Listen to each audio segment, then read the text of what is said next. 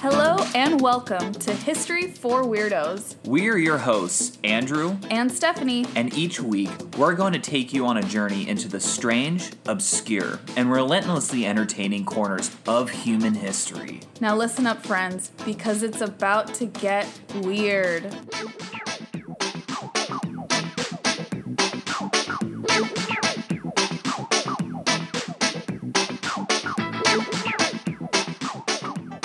Welcome to episode 111.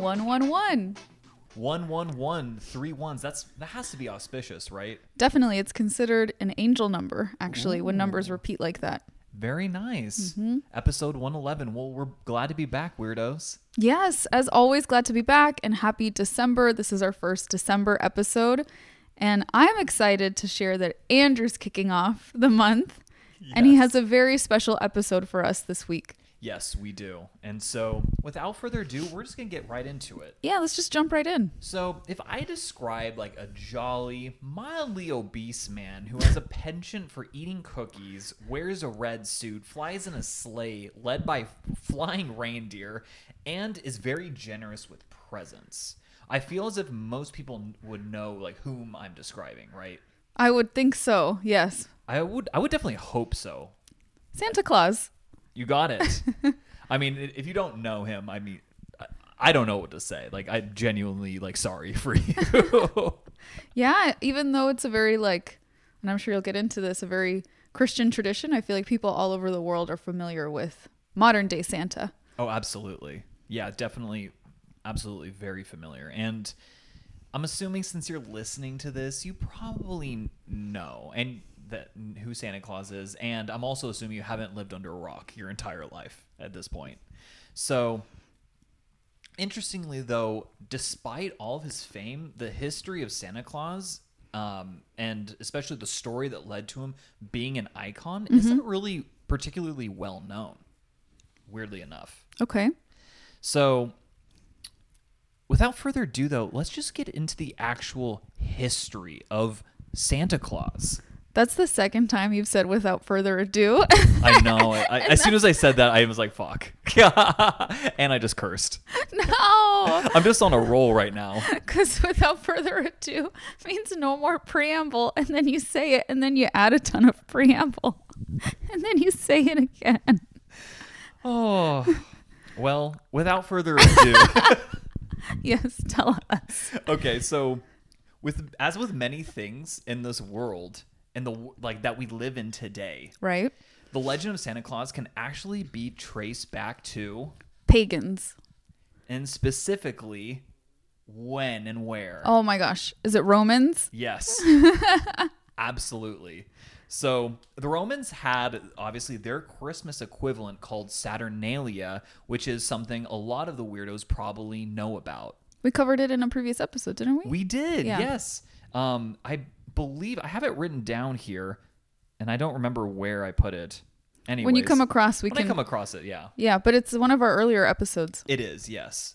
And this is where many of the traditions that we have today come from, right? For specifically for Christmas, including wreaths, candles, feasts, and even presents. Oh, that's so cool. And this was their celebration of the winter solstice, which lands just a few days before December 25th.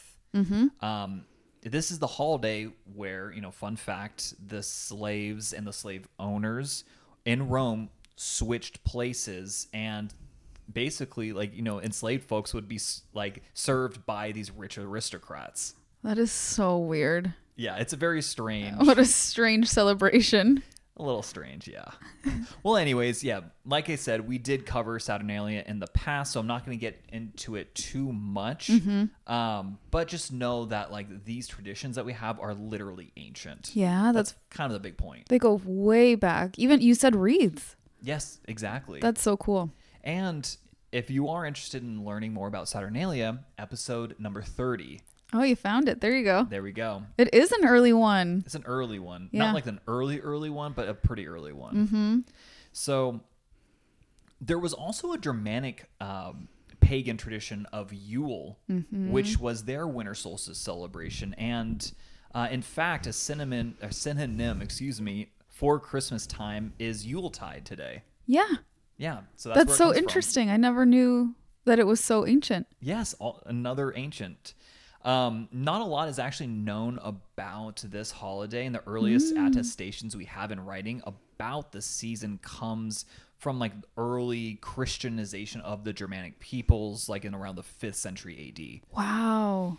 So, but and etymologists believe that the word jolly actually comes from Yule. That's crazy. Yeah. Wow. So, also during this tradition, evergreen trees were mounted in the corners of homes during What? this period and were decorated with pieces of food, runes, statues, and strips of cloth. Are you serious? I had thought, I don't know if this is accurate or not, to be honest, because I probably read this online or something, but I thought that like the tradition of trees and wreaths and a lot of our Christmas traditions came from uh, Queen Victoria or the Victorian era. It m- might have been like a rediscovery. I know the 19th century was a big kind of, like I said, like rediscovery of these more ancient traditions. So, it's quite possible. But I didn't realize it goes so far back. goes way back. Another, like, literally ancient thing. Also, what a cute human thing to do to be like, I'm going to take this tree and I'm going to put it inside my home and I'm going to cover it in stuff. I know, right? It's such a crazy just person thing to do when you think about it. And then we literally have a tree like right next to me. We just got our tree today. yeah, We actually got two trees. we did. We got a big tree and a little tree. Big tree and a little tree. We went a little Yuletide bonanza today, really. We did. Yeah. But there was also animal and possibly even human sacrifices associated with Yule. So, That's not the best. yeah. And hopefully that does not sound familiar. And if it does, Hopefully then that doesn't. you know, I'm just stay away from me. stay away from both of us. Yes, hopefully that does not ring true for your Christmas traditions or holiday traditions that you celebrate. No no animal or human sacrifices. Absolutely. Um, though it is possible that it was just a rumor that was spread by Christians during like late antiquity. Oh yes, that's a very So the jury's still out on that one. yeah, that's a very typical thing that happened, right? Exactly. Kind of painting the pagan religions as barbaric and savage and things like that. Exactly. mm-hmm. So by now, we have gone over a lot of the traditions that we celebrate today Mm-hmm. and how they literally have ancient roots. But you're probably asking yourself something along the lines of, well, where the heck is Santa?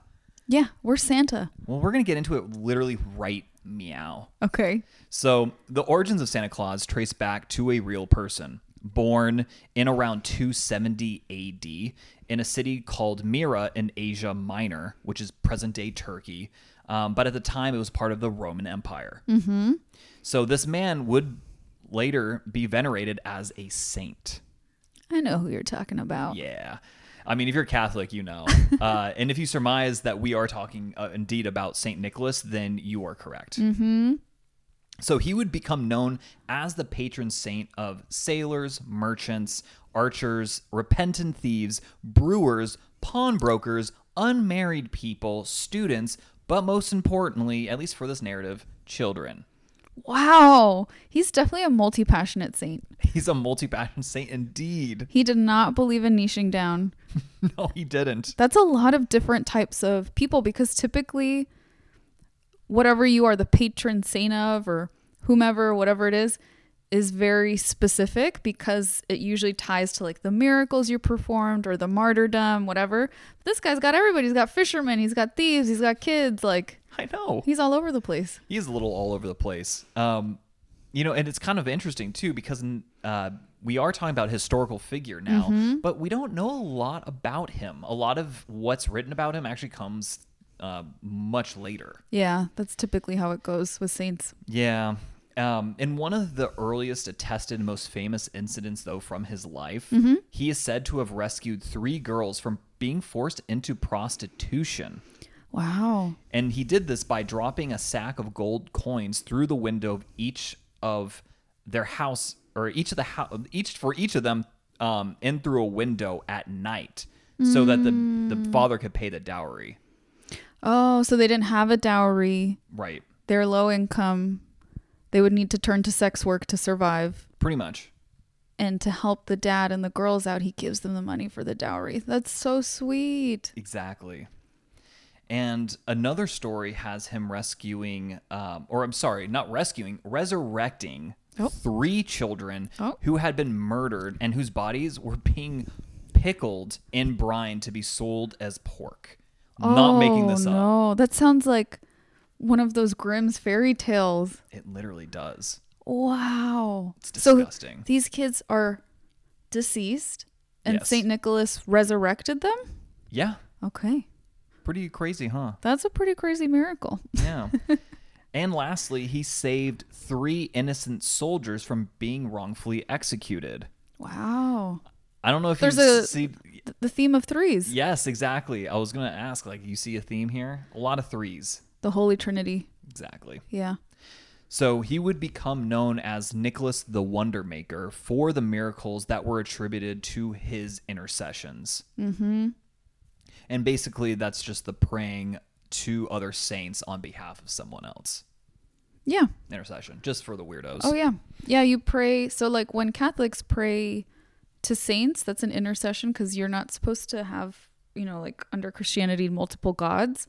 Right. So, you're asking the saint to help you out. They're kind of like giving some muscle to your prayers. It's so funny because that's what the ancients used to do with like in polytheistic ones, right? In yeah. polytheistic Because that's where it gods. comes from. Yeah, exactly. Um, so it's like you and your your saint, whoever it is, it's Nicholas, it's Monica, it's whoever, are they're like teaming up with you to ask God for whatever the thing is that you need help with. It's That's awesome. kind of cute when you think about it. Yeah.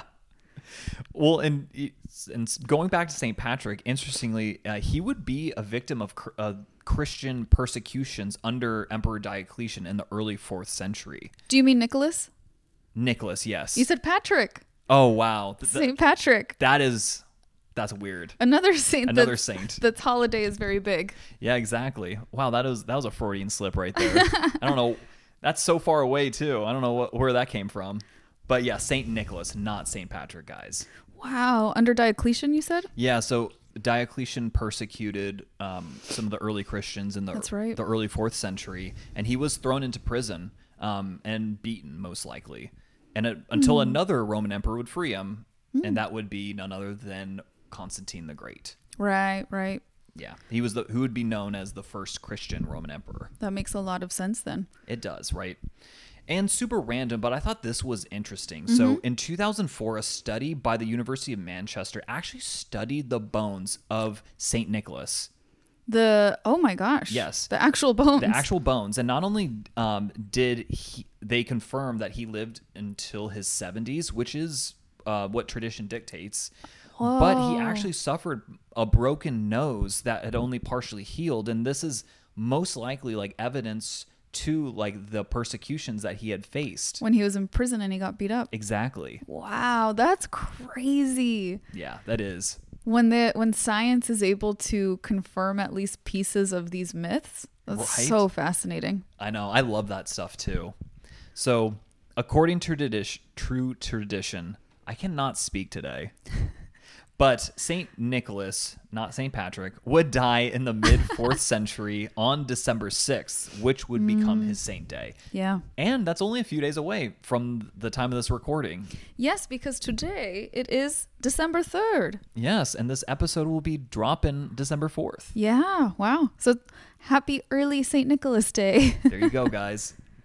And what I think is kind of crazy is that St. Nicholas really did see in his lifetime kind of the rise of Christianity within the Roman Empire. That's right. It went from persecutions to tolerance to acceptance to basically supremacy, all within the span of like a 70 year time frame. That's nuts to think about. when you say it like that, that's really fast. That's someone's lifetime. Right, exactly. That's crazy.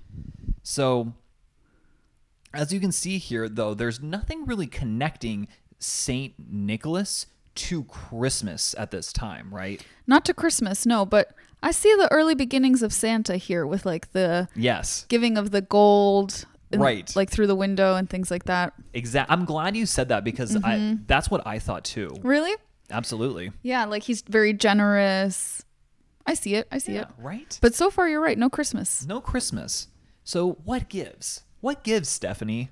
Oh, I don't know. I didn't write this episode.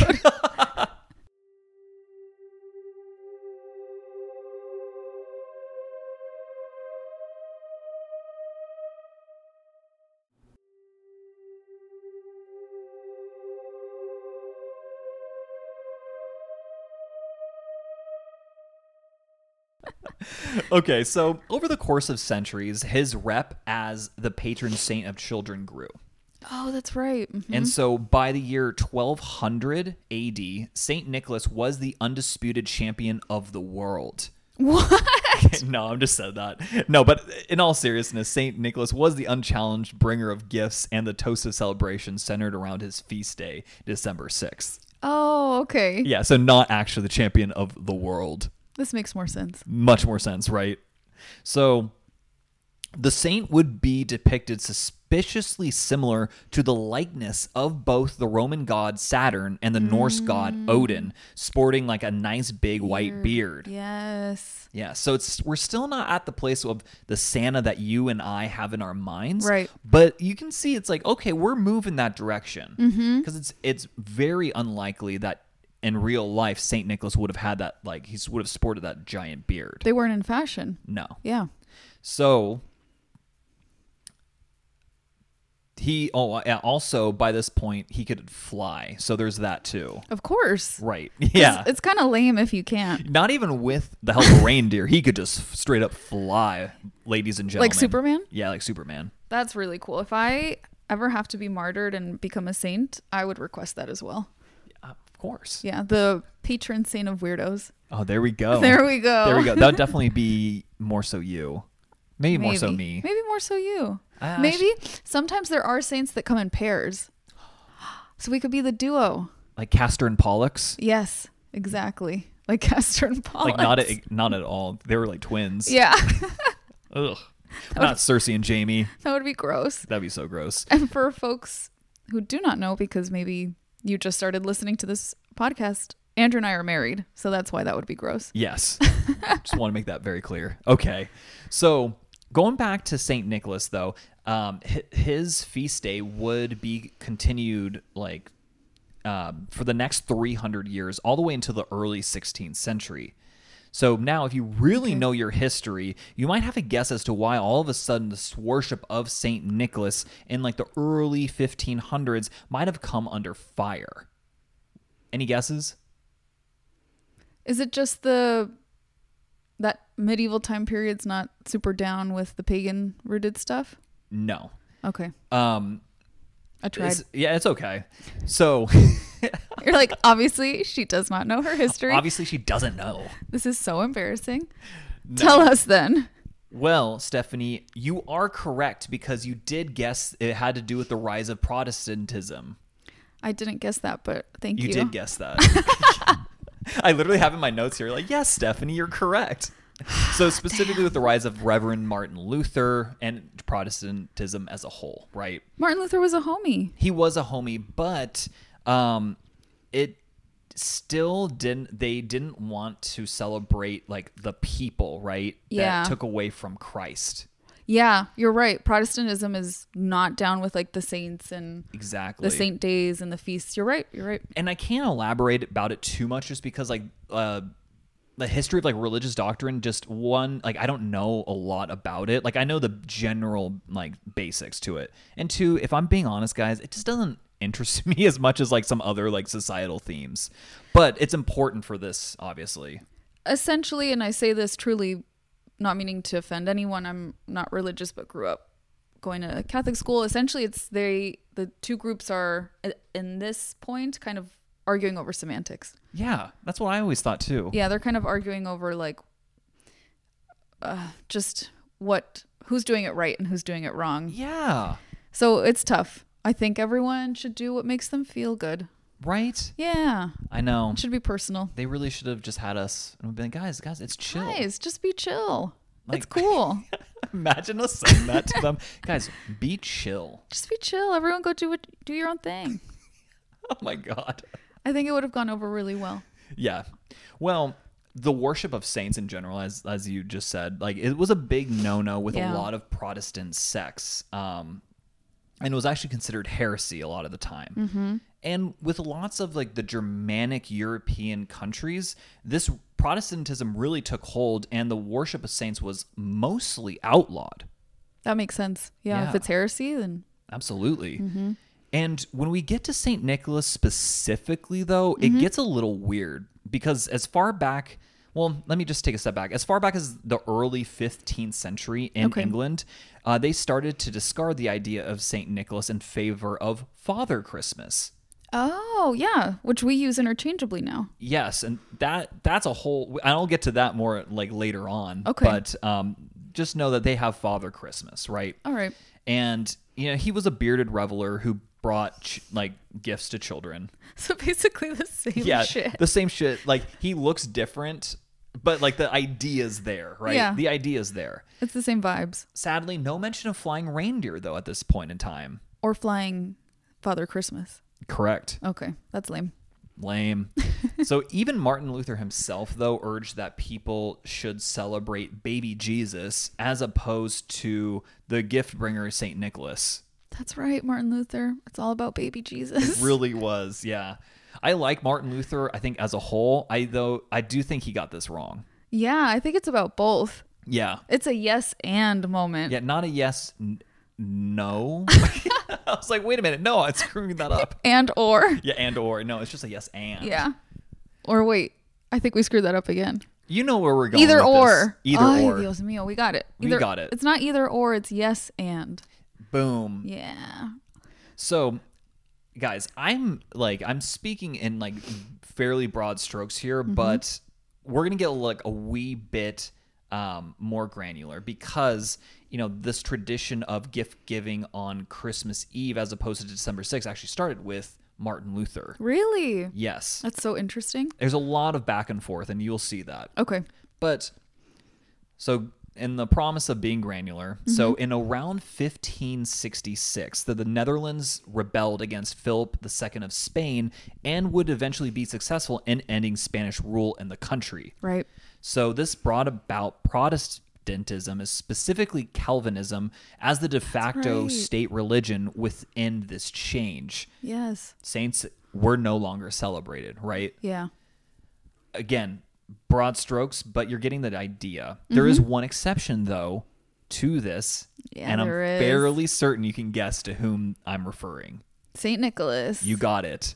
So the celebrations of St. Nicholas would confoundingly remain highly popular, especially in Amsterdam, where events like street markets and fairs were kept Yeah. alive and people impersonating Nicholas dressed in red clothes instead of a bishop's like tabard and mitre Yeah. were very common. Yeah, they were like, you know what? We're not down with the Saints thing. That's weird for us, but we are down to party. we're down a party and this St. Nicholas dude is He can party. yeah, yeah, he's pretty cool. he brings that Yuletide. Yeah. So, but while this was happening, there was also developments going across the Atlantic in the New World. So, well before the British colonies that would eventually form the United States were even founded, St. Nicholas had already been introduced into the New World. Vikings, funny enough, were the first to bring him out of Europe and dedicated a cathedral to him in Greenland. Not sure if that really counts as like the quote unquote New World, but I like Vikings and I thought this was pretty interesting, honestly. That is super interesting, and it's not a new world. Yeah. I didn't think it was, but I was like, eh, you know, close enough. Yeah, to the Europeans, the new world. Exactly. Yeah. So you're not going to like this, but even Columbus in 1492 dedicated a Haitian port to St. Nicholas. Ugh, the eye roll. I know. Spaniards would even name an early Floridian settlement St. Nicholas Ferry, which still survives to this day as the St. Nick neighborhood in Jacksonville. Oh wow, Yeah. that's so interesting. Needless to say, St. Nicholas is basically as old in the Americas as European colonization is on the continent. So it just shows how much people cared about celebrating St. Nicholas in December. Exactly. that it's obviously like one of the first saints and one of the most long-lasting saints that they brought to the Americas. True. Wow. Absolutely. That's interesting. So just because the celebration of St. Nicholas was introduced does not necessarily mean though that like the tradition was super popular. Mm-hmm. So in New England, especially, like since Puritans were more concentrated in that area, Yeah. the feast of Saint Nicholas was hardly ever practiced in that region. I don't think Puritans had feast days like that. I don't think they had fun. I, d- yeah, I don't think fun was their vibe. Yeah, and it's funny. I think I'm fairly certain I have Puritan ancestors, and I do not identify with them even like remotely. Yeah. You're all about the feast days Yeah, I'm all about the feast days. and the witchery. Yeah. Yeah. Yeah. I mean, you do have a podcast called History for Weirdos. So Yeah, I don't think I would definitely be like burned at the s- no, not burned at the stake. That's that's a European thing, but in the Americas, I would definitely be like stoned or something. pressed, to, death. Yeah, throwback. That, that would be an honor. so, so, well, since most colonies though, um, in the Americas, especially like on the East Coast of like what we, was the present day United States, was founded by the English. Saint Nicholas was not super popular, right? Mm-hmm. Okay. Um, there are a few exceptions, like the German settlers in Pennsylvania, Oh yeah. and even more famously in New York, which was originally founded as New Amsterdam by the Dutch. Right. Right? Mm-hmm. Sinterklaas would remain popular, which, by the way, is the Dutch, basically Santa. Can I tell Saint them Nicholas. something? Yes.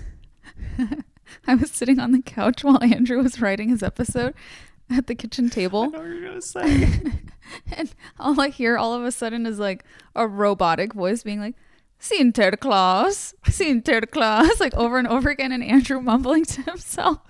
So was Andrew practicing the pronunciation? and I nailed it, I think. I think you nailed it too. Watch like Dutch people that are listening be like, actually, you're saying it wrong. Actually, that's so offensive. I know. Well, I, I think it was after you butchered Leicestershire. Oh my god. I was like, I, we got I, lots of corrections on we that got one. liced lots of corrections on that one. So it I'm was like so sorry. I forgot it again, so I'm not going to say it again. Leicestershire. Leicestershire. Yeah, There we go. there you go. So Sinterklaas, though, would remain popular, right, uh, in the area until the British took the settlement. And the tradition would kind of die out for a little bit, but even that isn't 100% true. Um, because we do, funny enough, see a resurgence as far back as the 1770s, of course, when anti British sentiments were at an all time high. That makes a lot of sense. Yes. That then um, celebrating St. Nicholas would kind of be an act of rebellion. And get this, actually, um, we would see St. Nicholas throughout the American Revolution as a patriot symbol What? and represented like the antithesis of the British Christmas tradition. Oh, wow. Yeah, it's kind of actually wild. That's so cool. I never knew that. Yeah, I didn't know that either. Um, so I was like, wow, I learned something new about like the American Revolution. I, I feel like I knew like a decent amount. Especially after our Boston trip. Exactly. It's not necessarily my like Roman Empire, but I do find it very fascinating. Yeah. my Roman Empire is literally ancient Rome. Yeah. it's like I would say ancient history in general because like I could also like I could really go into the Greeks and even earlier like the Mesopotamians. Anyways, we're talking about Saint Nicholas here. So I know like this whole idea of like Christmas being seen as like un-American at the time, but you have to understand that like you really have to separate like Saint Nicholas from the modern Christmas tradition to Okay. understand their perspective. Um, they Yeah. were wholly separate. yeah. It was it was not and it was either or. Ah, you got it right that time. You got it right. Which I get is hard because it is like almost impossible to imagine Christmas today without Saint Nick, Santa Claus, whatever you want to call him. Yeah. Yeah. But I could see how our Santa Claus is like a bunch of other stuff plus St. Nicholas. Exactly. And you're talking about St. Nicholas to them is Well, like yeah. totally separate. it was like Saint Nicholas and then other stuff added onto him. Eh, Yeah, that's kind of I think the way that I would view it. And also, it's funny because like this Saint Nicholas that I'm referring to isn't even like close to what we would imagine as Santa Claus today. Not yet. There's some. There's obviously similarities which we've already covered, but it's not the same guy. But speaking of which, it's in this 19th century that we see that start to change. and we really start to s- to come to see the Santa Claus that we like imagine in our heads like come to fruition. Okay. So, what was Christmas like at this time? Was it similar to what we have today? And it's not even close. So completely different. Puritans had ironically eliminated Christmas as a holy season, and popular celebrations of Christmas at this time were riotous, like featuring just the drunken mob and public disorder. Oh, wow. So it is very different than Christmas today. So either you were kind of like engaging in debauchery or you were doing nothing for Christmas? Yeah, Okay. more or less. I think the the upper class of society did have a little bit more of what we would imagine as like a Christmas, but still it was like probably a different. nice meal with Yeah. the family type of thing. exactly. Okay. But you know, Protestants mostly ignored Christmas during the early 19th century in the United States, Yeah. which sort of also made this weird, like, unholy alliance, no pun intended, with industrialists as they were able to keep people working like for longer, even in the later cold months, as December 25th was just a regular day to them. That sucks so much because that's so cruel. First of all, they Yes. those workers were not treated well, and second of all, it just kind of goes against um, the rhythms of nature. There's a reason that all over the world you celebrate the winter solstice, the summer solstice, things like that, because we we're animals. We're part of nature, so in the colder months, it makes sense to rest more Right. there's less to harvest, things like that, right? So it really, I'm, I think it makes sense that it's always been like a family time or a time of re- rest and relaxation. So whether or not there's Christmas, I feel like that's so mean to do in the colder months to people. I completely agree with you, and I do think that it was it was such a shame, especially like, I mean, we're Americans; we get like two days off a year already. Yeah. Yeah. So these guys got one day off a year, it sounds like. However, though, we're starting to see the winds of change, like I had alluded to earlier. Mm-hmm. So, in 1809, Washington Irving, most famous for his stories "The Legend of Sleepy Hollow" That's right. and "Rip Van Winkle," Yeah. He wrote a satirical history of New York that depicted St. Nicholas as not as a bishop, like in the church, but rather like a non religious Dutch dude with a clay pipe. Okay. that's pretty cool. I know. He, I I think it, I don't know where it came from, but that's where. That's where he went with that's it? where he went with it. Exactly. Thank you.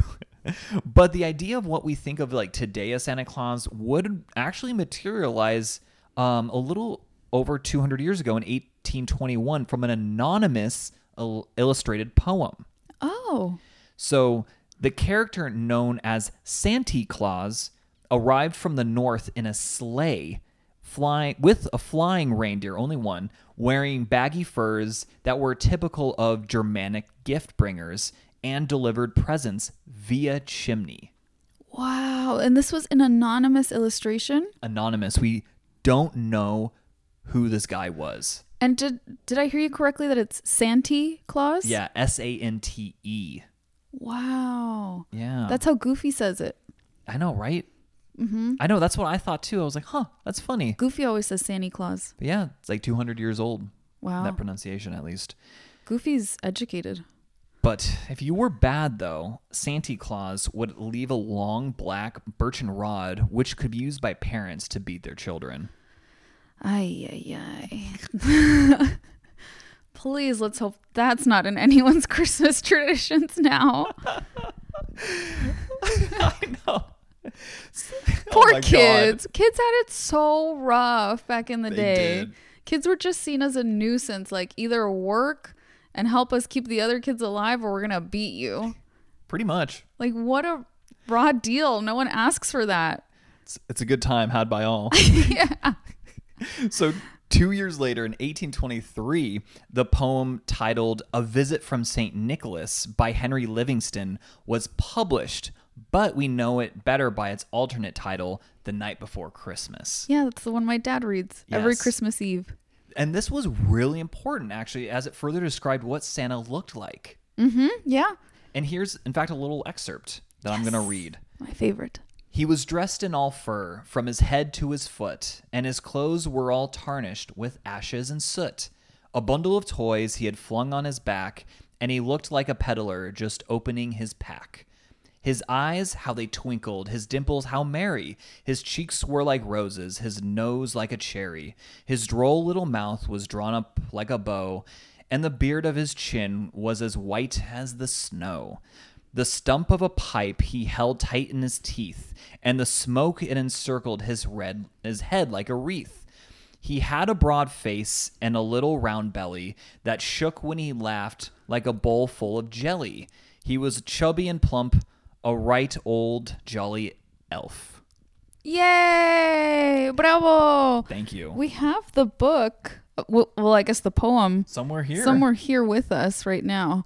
I can't see it, but um, that it's one of my favorites. That's so beautiful. know. I, didn't realize that's our first physical description of Santa Claus, Yes. Like uh, like like that- the Mm-hmm. one we think of. Exactly. That's really detailed. yeah, And yeah, 200 years this year. two Interestingly. hundred years this year. That's so cool. Yeah. My dad's gonna love that fact. Also, shout out to my dad because he requested this episode topic. He did. Yeah. Another w- one of you weirdos did also Yes. request this as well. But yeah, my father-in-law also did. So Literally called to be like, "Hey, he did. when's that episode coming out?" So here it Oh. is, Dad. You'll be happy to hear it.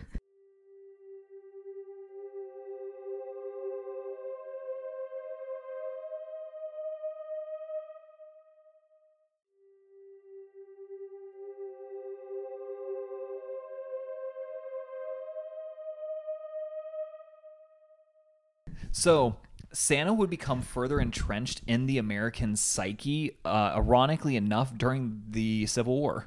Oh wow. So in 1863, political cartoonist Thomas Nast, as like Condé Nast, Really? yeah, Are you serious? yeah. Oh shit. So he began a series of annual black and white drawings in Harper's Weekly based on the descriptions found in the poem and Washington Irving's work. Wow. So these drawings established a thick Santa with flowing beard, fur garments, and of course a clay pipe. that was so aggressive. Thick. I thought you guys would like that. That's really really interesting. I think it makes a lot of sense because obviously the country is going through such a painful time that we lean into things like Santa Claus and Right. Christmas more. Well, it's interesting too because um, this was also a a political strategy or Mm, how by so? Abraham Lincoln to associate like Santa Claus like With this the North? American thing with the North and like as American, not Confederate. Wow, that's really smart. Yeah. That's really, really smart. And on a personal note, because I'm sure you're all dying to know, my ideal Christmas aesthetic, thank you for asking, babe. My ideal Christmas aesthetic is actually the Little Women Christmas aesthetic Okay. from the Greta Gerwig film, Oh, and that was in the Civil War. and that's during the Civil War. And Yeah. I think that is the most beautiful, romantic Christmas aesthetic Oh my ever. god, that's amazing. yeah. Well, anyways, yeah, going back to Santa Claus here. Clearly, you found that That was fascinating. very fascinating. Well, tell us what's your ideal Christmas aesthetic? I don't know, probably like in the snow or something, like like a cabin, like in the s- like snowy woods and stuff. So you like a rustic I like Christmas? I like rustic, yeah, oh, okay, that's cool. yeah, I like rustic. That's better. So he would continue drawing Santa Clauses for the next two decades. Wow, Yeah, I this want to see nest. these drawings. You know, we'll post them, Okay, and his version of Santa is more or less like the one that we know today. Eve- He even gave the n- name Santa Claus, or I should say, I shouldn't say he gave the name. The Santa Claus already existed, but Santa Claus is a natural, like phonetic alteration from the German Sankt Nikolaus. yeah, that makes sense. and other American icons such as writer George Webster and the inventor of the holiday card, Louis Prang, helped further develop what we imagine as Santa Claus. Wow, I never even thought of who invented the holiday card. Yeah, it was this dude, Louis Prang. Wow, Fun fact. that's crazy. This including like or included depicting his toy factory and home being covered in snow and the iconic red furs with like the white trim that Yeah. Santa Claus is known for. His drip. His drip. And the most iconic, or uh, excuse me, the most ironic thing about this whole thing is how the secularization of Santa Claus actually ended up making Christmas a religious holiday again. Wow. Yeah. So just oh my god. That's so interesting. Making Santa more secular just got people's like Christmas spirit up essentially, which then got people more interested in Christianity. Kind of, yeah. So by the 1850s, Sunday schools had actually started kind of like co opting and accepting secular Santa Claus, the Christmas tree, and of course, gift giving, um, as that drove like attendance skyward.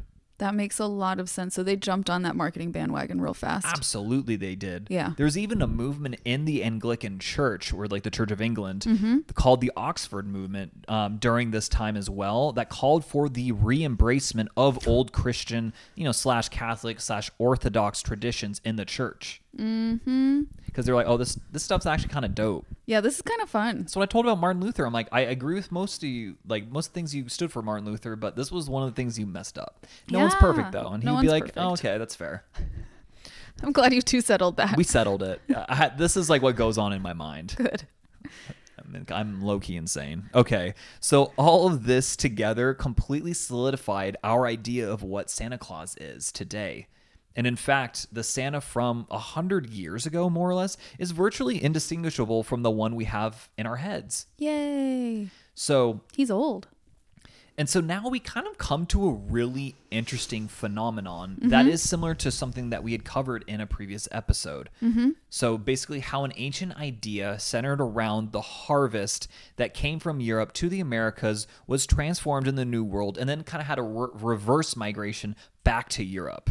I know what you're talking about. Yes, we covered th- this in the history of Halloween, episode 107. And I can say that the, pretty much the same thing happened here with Santa. Yeah, it's a very similar pattern. Yeah, although it's a little bit different and it's to a smaller degree, but still, it did happen. So we have spoken about Father Christmas in Britain already, right? Yeah. And there was also, um, and I'm going to butcher this. This is in French, the Père Noël, Yeah, Father Christmas. Yeah. Well, Noel is different. Yeah, Father Yeah. Christmas. Father Christmas. Yeah, just in French, uh, in France. But in the modern day, they all have basically taken on the same identity. Exactly. Yeah. um, as like the modern Santa Claus, though they s- all started out separately. Mm-hmm.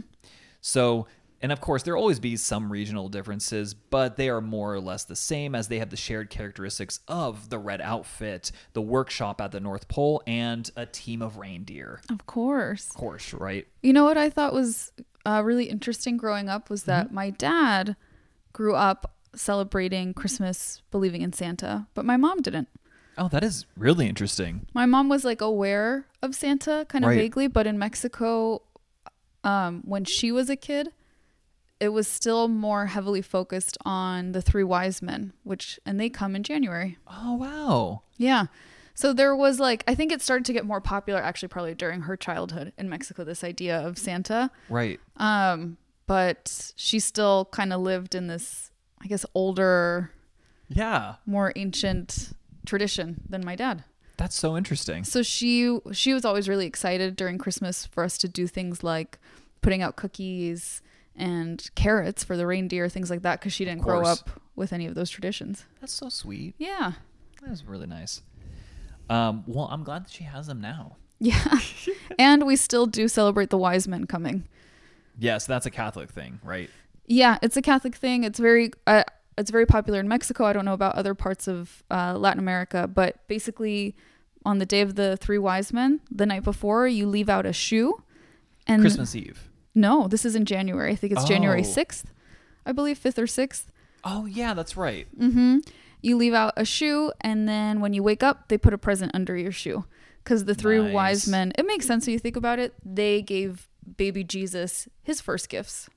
Baby Jesus. So now they continue to give gifts to kids. that's so cool. Yeah. Also, if you're a kid, that's really cool. If you're a kid like me that grew up with both, it's really cool because then you get extra presents again in January. What if you were like, and I had a friend who who was Jewish but also celebrated Christmas, but then But then you if he was also also Mexican, yeah, that's the jackpot right there. that's the trifecta. yeah. so many presents. Well, we're going to shift gears here and we're going to talk about commercialization because Dun, dun, dun. as with Halloween, we wouldn't be where we are today without some commercialization. Am I right or am I right? it would not be America I really wouldn't. without some commercialization. So insert Coca Cola 1931. Mm-hmm. You have an American artist by the name of Haddon Sonny Sunblom who took one look at his friend Lou Prentice Ooh. and really thought, hey, you're going to be Santa. And he basically used his friend Lou as the model for Santa Claus. Wow. Yes. It's based off a real dude, na- dude named Lou. Yeah, the, the Coca Cola ones, at least. That's cool. So, and I can't understate how popular these drawings would become. Yeah. I mean, in fact, Coca Cola still uses them in official promotions to this day. They're beautiful. Yes. Yeah. Um, people even incorrectly thought that this man made the OG Santa. But if Mm-hmm. you've been listening to this episode, you know that this is indeed incorrect. Mm-hmm. And this campaign that he did lasted 35 years. Oh my gosh. Yeah. He did it for 35 years. That's wild. right? And by the 1950s, Santa was widely used, basically endorsements, right, for a range of consumer products. Okay. That makes a lot of sense. Yeah. So, this commercialization aspect was what really drove the image across the world. Mm hmm. And it was so successful that, like, authoritarian dictators, like, you know, communist Joseph Stalin, Oh boy. even banned St. Nicholas or, you know, Santa Claus. They banned Santa Claus? Yes, though Santa would, of course, as we all know, survive communism. Santa survived communism. Yay. And also, before we start to like wrap up, because um, th- I think the weirdos you guys would want to know this. Rudolph the Red-Nosed Reindeer came about as the same time as like the commercialization of Santa began. So. Going back to 1939, Robert L. May, a copywriter at the Montgomery Ward department store, wrote a Christmas themed story poem to help bring holiday traffic into his store. wow. That's so smart. So he would introduce the story of Rudolph, um, how he was bullied, and that faithful foggy night, and how you know Santa needed his help to lead the sleigh. Is it the song that I love? Or is it different? I don't know, Ooh, we should look that up but later. it's, yeah, it's a story poem, so maybe I might it must be. It's probably it's the original. Yeah. So uh, so the message was that given the opportunity, a liability can be turned into an asset, and that proved to be very popular. It's not a bug, it's a feature. Exactly. That's so cool because Rudolph's nose, they teased him for it. But They guess who needed that nose? Santa. I almost said Jesus. and I don't know why. Baby Jesus. Baby Jesus in particular. I think it makes so much sense that this commercialization, this Coca Cola Santa, became so popular around the world because it's just such a distinct icon. Like the red coat, the fur, the white beard, the rosy cheeks. He's bald, like he's really plump. Right. That's just so distinct. I can't think of another word. That that's really those are the types of symbols that like catch on fire. Yeah, absolutely. That's so cool. I know, right? So, with contemporary Santa Claus, right, the traditions around him not- have not only just persisted, but they've taken on more and more forms, right? Okay. So, like letters being written from children to Santa in the United States dates all the way back to like the early 20th century. That's so cute. And in fact, if you wanted to send a letter, the U.S. Postal Service advises you to send it to North Pole Holiday Postmark, Postmaster, 4141 Postmark Drive in Anchorage, Alaska, 99530. oh my gosh. Can we send a letter? We don't have kids. Let's do it. Anyways, countries all over the world would participate in this tradition, ranging from, you know, unsurprisingly, the US, France, Germany, Australia, Austria, Bulgaria, Canada, Spain, Finland, Ireland, New Zealand, Portugal, Poland, Slovakia, Sweden, Switzerland, Ukraine, and the United Kingdom. Wow. Yeah, so it it is all over the place. Yeah. That got popular. It got popping. Yeah.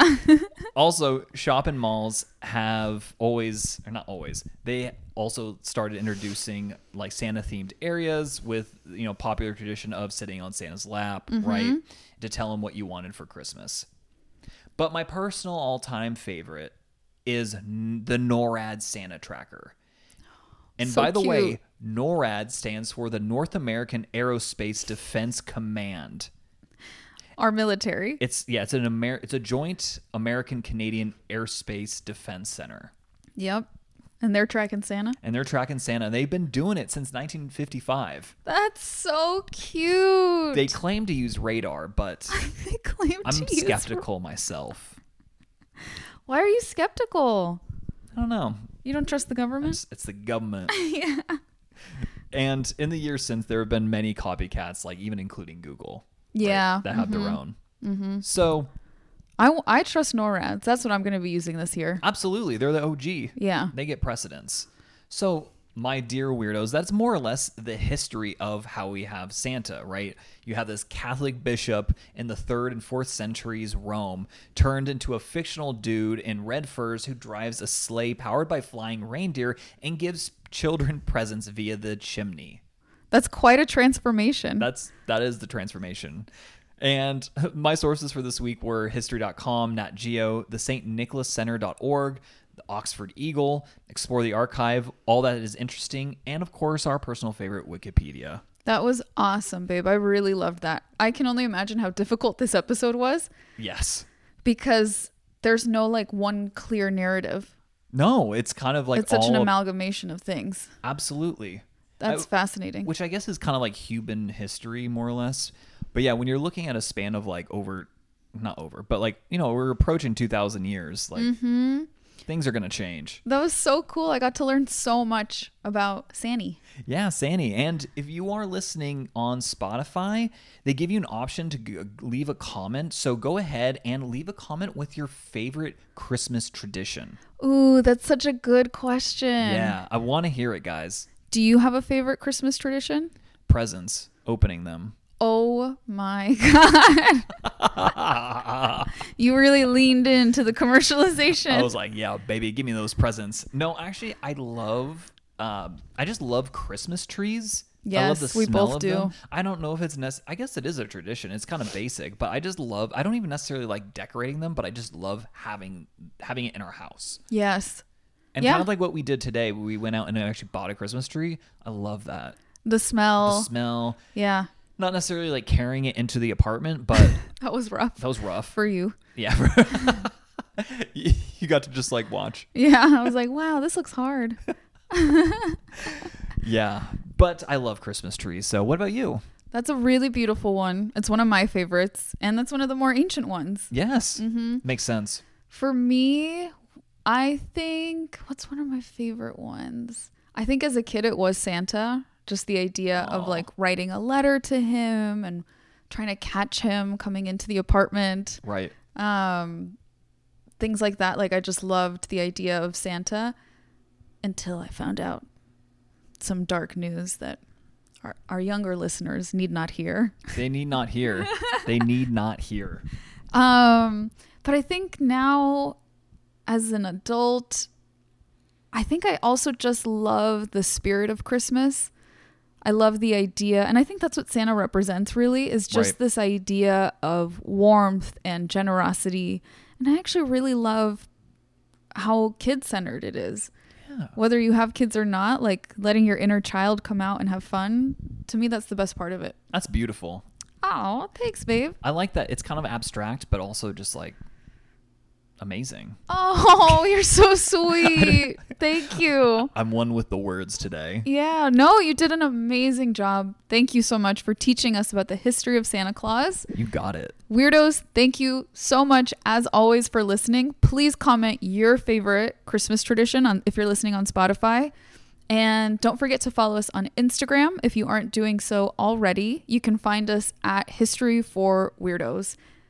And I think that's it. That's it, guys. Until next time. Until next time, weirdos. Adios.